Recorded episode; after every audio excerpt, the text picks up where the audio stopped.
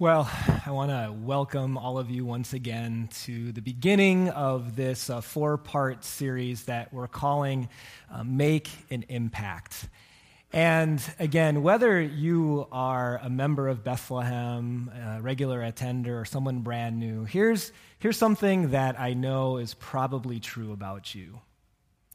That when it comes to your life, you would rather not just take up space on the t- planet, die, and have really made no impact in your life. That when it comes to the time we're given on this earth, whether long or short, our hope is that we've left an imprint, that we've left an impact that is, in many ways, maybe even bigger than who we are and lasts longer than what our lives are. Over the, the next four weeks of this series, um, I, I want to let you know that you and I, as Christians, and specifically as a church, have been given an opportunity to do just that with our lives, to make an impact that is even bigger than the people that we live with, that is even longer lasting than the years we have on this earth. So, to kind of get you thinking about things that make an impact, I've got an opportunity for you to talk with the person next to you. So, if you came to church this morning and you were fighting with the people next to you, you got to change your tone right now because we are in church and you need to talk nicely and answer this question from your perspective.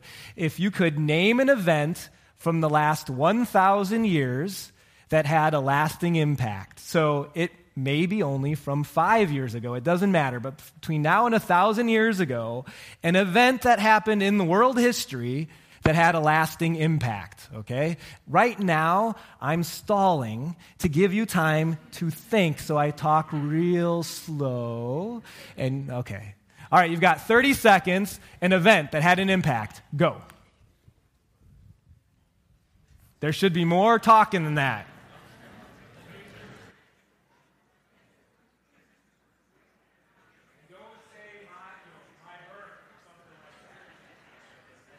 Count Logan. My birth. No.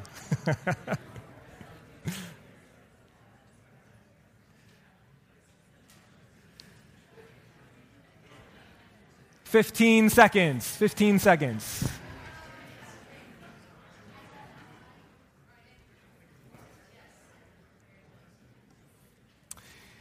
All right, so let's wrap it up.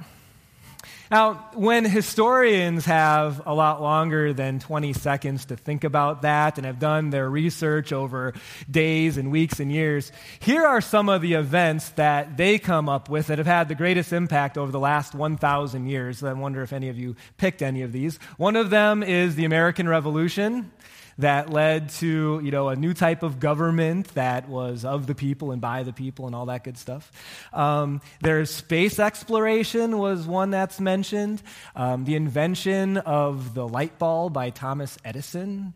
Um, World War II is in there. I think World War I often is in there as well. Uh, Christopher Columbus discovering America is also in there, and maybe more an obscure one, but. Uh, really huge impact. The invention of the printing press by Gutenberg. Anyone, anyone mention that one? We had, okay. You did, Harold?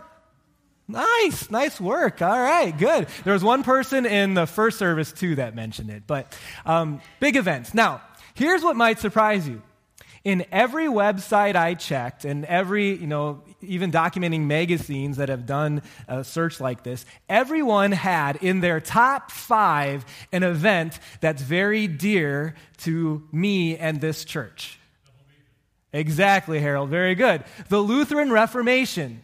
And I mentioned before, there's a man named Martin Luther. I think we have a picture of him, a drawing, a painting of him here on the screen. 499 years ago tomorrow, kicked off this thing called the Lutheran Reformation. So here's the question Why was it so impactful?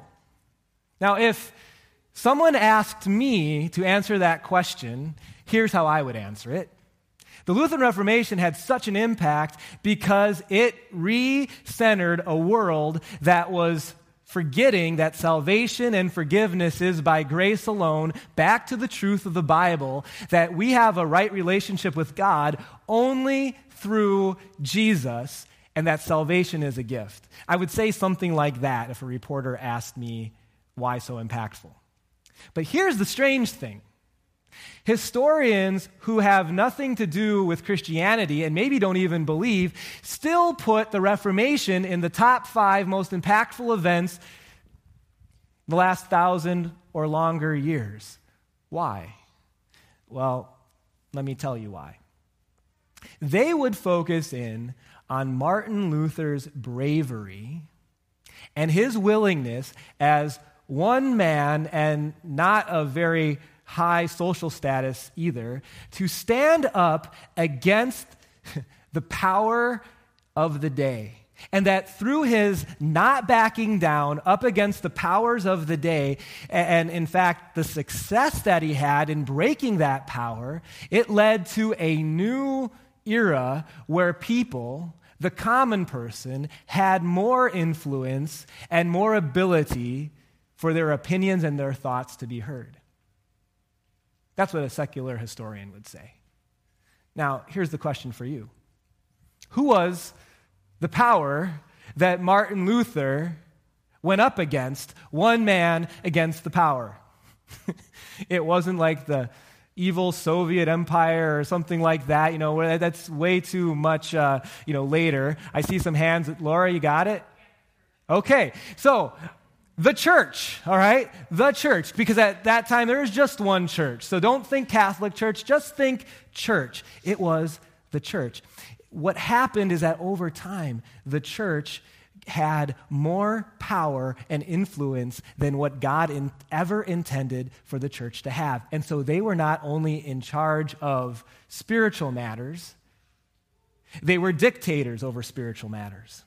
They were not only dictators over spiritual matters, and oh, by the way, if you're a common Christian, you are not good enough to read the Bible. We'll read it for you and tell you what it says, okay? Not to mention that Bibles were scarcer to find as well. That's where the printing press comes in. But they also had power, the church did, over militaries and over nations. They were the ultimate authority and the ultimate power of the time. And as you can imagine, this power of the church, this misconception of what the church was, led to some pretty bad things happening in the midst of the church of that time. It became a hierarchical institution that became almost like a controller of people rather than a sharer of truth. And so, if the people weren't doing what the church wanted them to do, they had the power just to create a new doctrine or to tweak an old one, to call it tradition, and that the tradition was just as important and as, I guess, truthful as the truth of the Bible. or if they needed more money for their ministry or maybe, you know, for the party they want to throw, I don't know, and that's just my interpretation, um, whatever. If they wanted more money, they would create things to almost leverage heaven itself with people and their fear of hell by saying, if you don't buy these indulgences, these pieces of paper that say you're forgiven, that you may not go to heaven, that you need to buy your forgiveness. And, and Luther, Luther saw the truth because the Bible's really clear. It's just that the, the, the church was not. And you might remember some famous words of uh, Martin Luther um, when given the command to take back what he had written and what he believed about God. He said, Here I stand. I'm not going to back down because what I've said, what I've written, is the truth of God. And I don't care what anyone else says. I'm standing on the truth of God.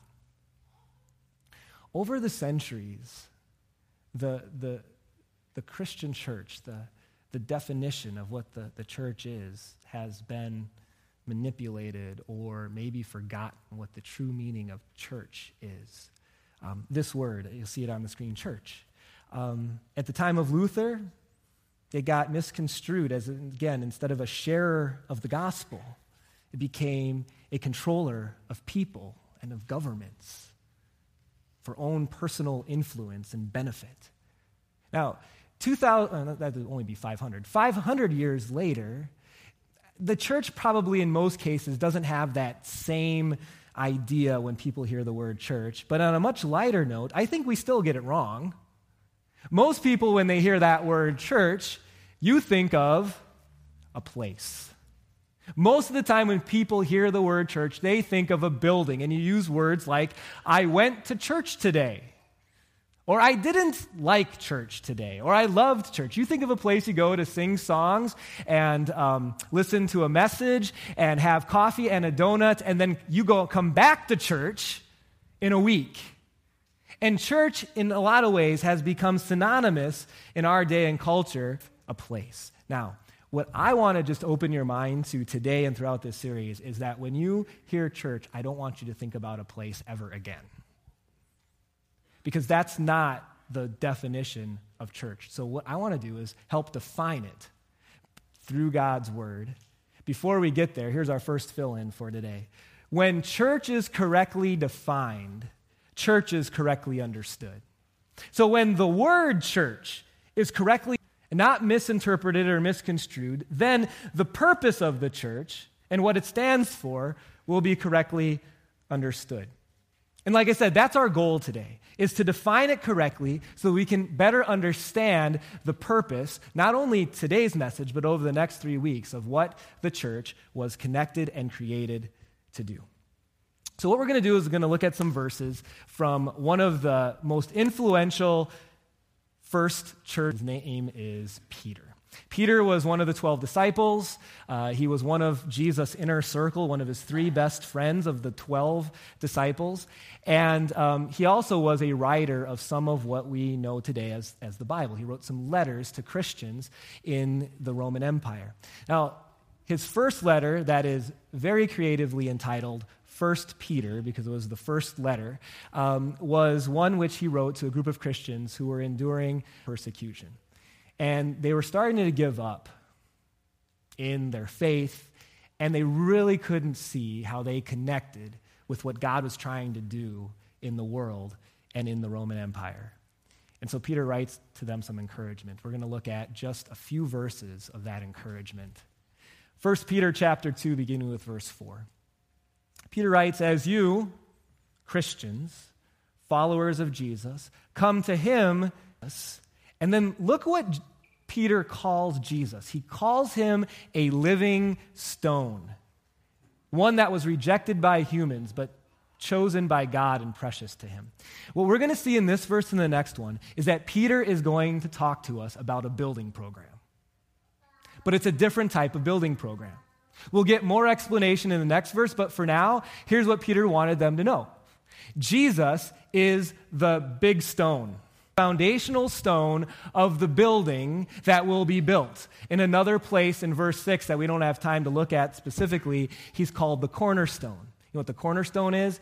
In that time, it was not the decorative thing that had the archives behind it.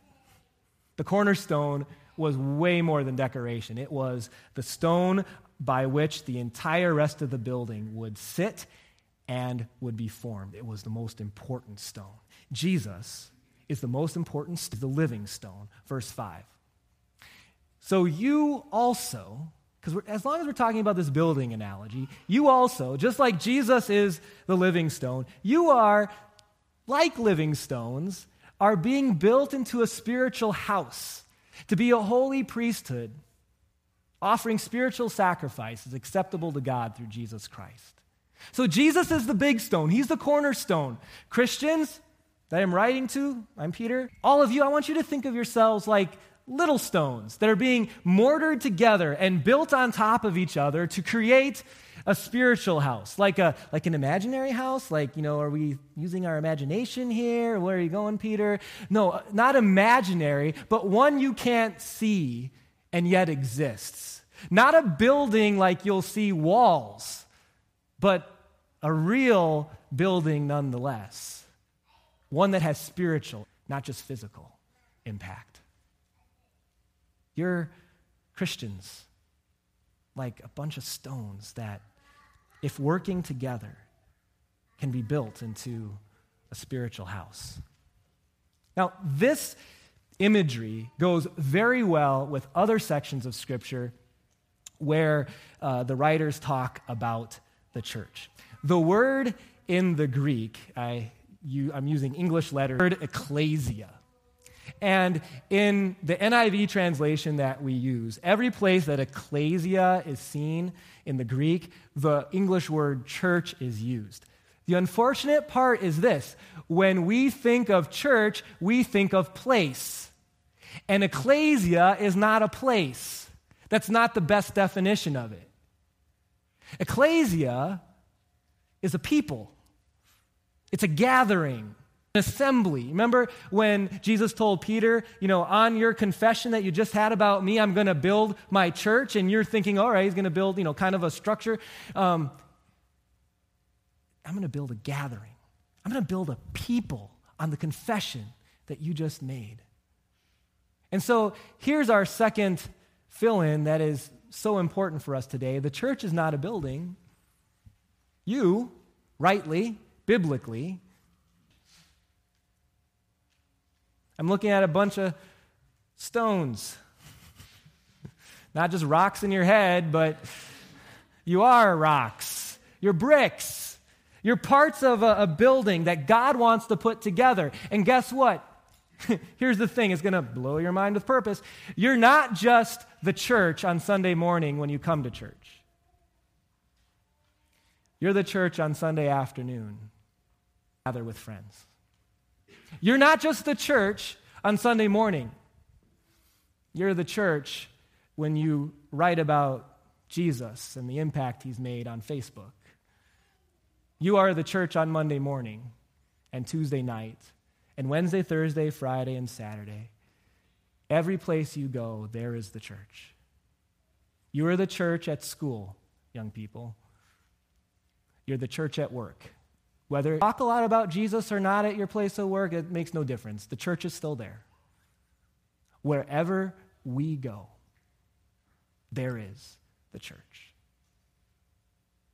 It's not just a building. And Peter wanted these Christians who felt purposeless and lost to know that they had great purpose, even though maybe at times they didn't feel it or see it. And, and I know that way because before he would tell them the purpose that they had as the church in this building project, he spent a whole verse putting these four explanations together to encourage them because I'm thinking that they were listening to Peter or reading what he was writing and him saying, you know, we're going to do this, we're going to build this project with you. And they're thinking, do you know who I am, Peter? I'm like, nothing. I'm of the Roman Empire's existence. We are so small in this empire. What? I have no significance. What can I build? What can we together build? And so he spends a verse, four statements to describe who they are. He says, You're a chosen people. I'm nothing, Peter writes. No, you're chosen. You know, all of us have there to be wanted. We have this, this inner desire to be picked. It starts in grade school when they're picking kickball teams and the last thing you want to be is last. And then in high school, the girls are hoping that they get picked by the right guy. Not any guy, I found that out, but the right guy. the right guy for the dance or whatever it is. And, and the guys are hoping they get picked to make the team, especially the varsity team. And and it continues into work world where we hope we're picked for the, the job opportunity or the, the right team that's kind of up and coming or whatever it might be at your place of work. We all have a desire to be chosen. And God is telling you, you are. You have great significance because God, and guess what? It's not because you kick a kickball far, or because you're great at sports, or good looking, or popular, or funny, or whatever. In fact, when, when God looked at you before Jesus, when he saw nothing good because our whole existence was one of enemy of God because of our sin. But that's where Jesus came, the cornerstone, and he changed our future. He adopted us through his death and resurrection as his children. And now you're a Christian, you can likely confidently say it wasn't by accident. God wanted me to be where I am, and because he chose you, nothing can change that. It wasn't an accident. You're a royal priesthood, the next phrase. Now, this doesn't mean as much to you, but it meant a whole lot to those Christians 2,000 years ago. Here's why they were coming off thousands of years of the Jewish system, Old Testament system of church. And so there was people called priests. And rightly so in the Old Testament because the Savior had not come yet. There was a, there was a gap between people and God the sin was the gap, but the people who sort of, I guess, closed the gap until Jesus would come were the priests. And the priests would pray on behalf of the people. They would do sacrifice the people. They, in some ways, were not better than the people, but they had a closer status, not status, but they had a closer connection to God. That was their role. What Peter is saying is now things have totally changed. Jesus closed that gap. The sacrifice of his death and resurrection got rid of the separation between us and God. And guess what? He's saying to them, You now are the priests. You talk to God in the name of Jesus anytime you want. There are no sacrifices needed because Jesus was a sacrifice. And oh, by the way, you are now the ones, all of you, to share the news, to share the message. You are priests. You're a holy nation. No matter your background, your nationality, your country, the, those who believe in Jesus live umbrella under the flag of the cross. You are God's special possession. Did you know that who owns something often gives it value? In a very humorous and almost, you know, head shaking way. I found this out uh, not too long ago when I found that some half eaten French toast of Justin Timberlake was sold on eBay for $1,000.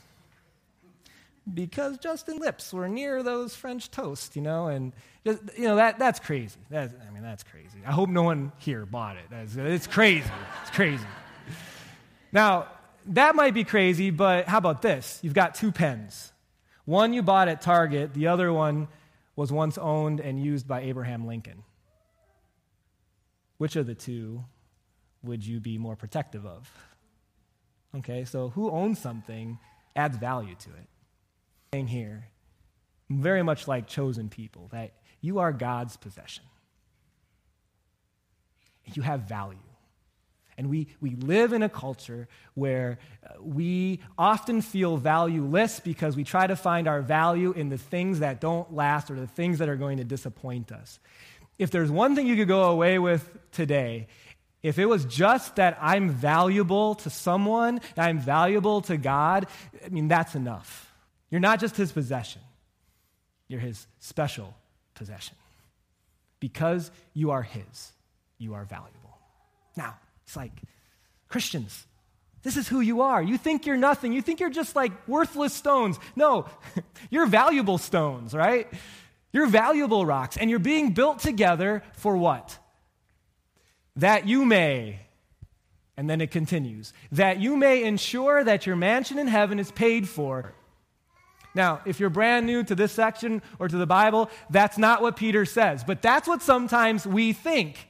That God did all this stuff for us just so that we can be confident about heaven someday. And yes, that's part of it. But that's not what Peter said. Here's what he said that you may live at, back up one, that you may live at peace, knowing that while many around you are in trouble with God, you and the big guy are A OK. I mean, that's why Jesus made you what you are so that you can feel better than everyone else. And, you know, you may not have peace, but I do.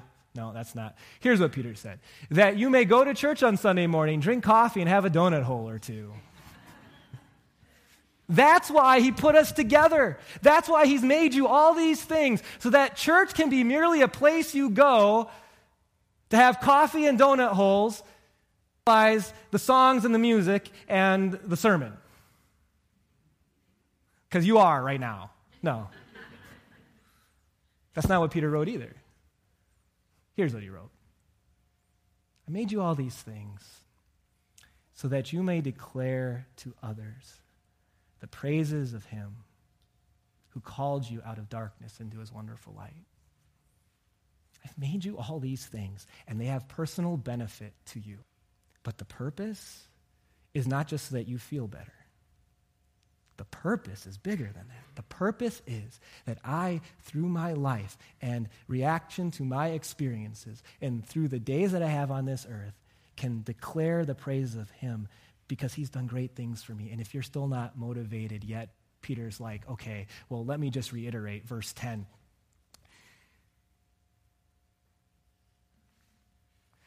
One people, but now you are the people of God.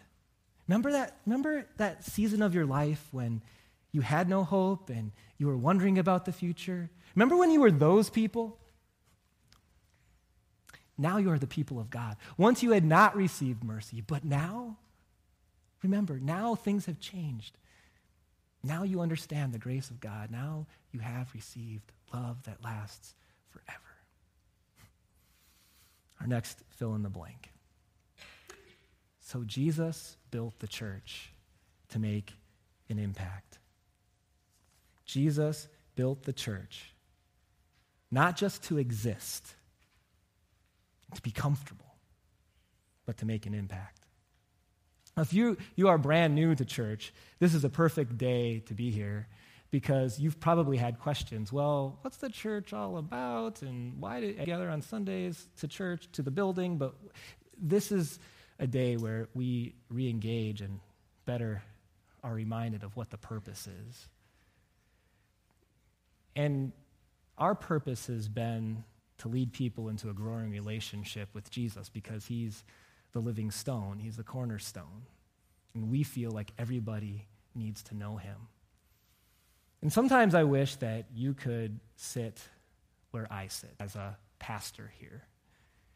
Because there are these days when I get to see things that I wish everybody could see. And I'm so blessed to be able to see these things or to read these emails or to get these texts.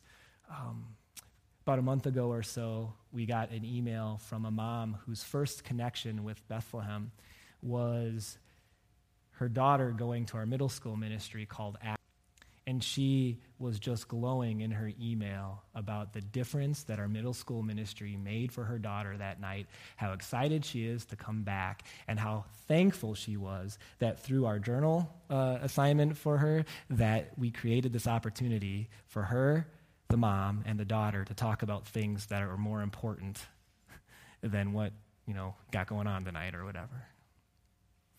Or the email I got last week from a woman new to Bethlehem, and she just wanted me to know how much she appreciated what we do on the weekends. And it had to do with the message, yes, but it had to do with the environment that's, she said, worshipful, and the people who are welcoming. I wish, I wish you could sit sometimes where I sit and get to see the impact that you, that we are making. And I know this is going to sound like a, an old dad looking at his kids, but I'm proud of you. I'm proud of the impact that we've been making together and the time that you give. And believe me, Carrie and I know from personal experience how hectic things are and how easy it would be just to stay home sometimes than to go volunteer. But you're making an impact. And that's the purpose that we've been given. Now, as we look to the future, I'm going to tell you something that's probably going to surprise you that I would say it. But I am, and I'm going to hopefully inspire you after it. It's this that Bethlehem doesn't need a new building to exist. Like, we could exist for a long while without more space. Um, might have to leave our church, honestly.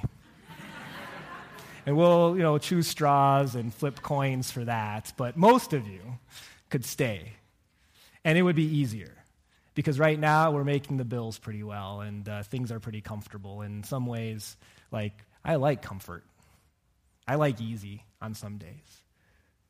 But when I read what Peter wrote, when I read what Jesus said to his church before, he didn't say, Keep looking up into the sky while I leave and be comfortable. Two angels came and said, Why are you looking up in the sky? There's work to be done. We have an opportunity, Bethlehem, to make an impact that lasts longer than we live and that is bigger than who we are. There are these, these moments in the history of towns and of areas that only once ever, where land that used to be farmland becomes homes and people.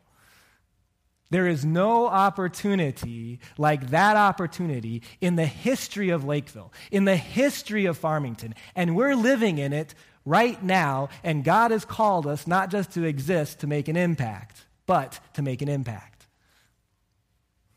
Here's our last fill in for the day. And so, this thing we're going to be talking about tonight, next Sunday night, it's not about building a church. Uh, the group uh, that was in charge of kind of leading this was very specific on wanting to get that across through the theme of our initiative. It's not about building a church, it's about being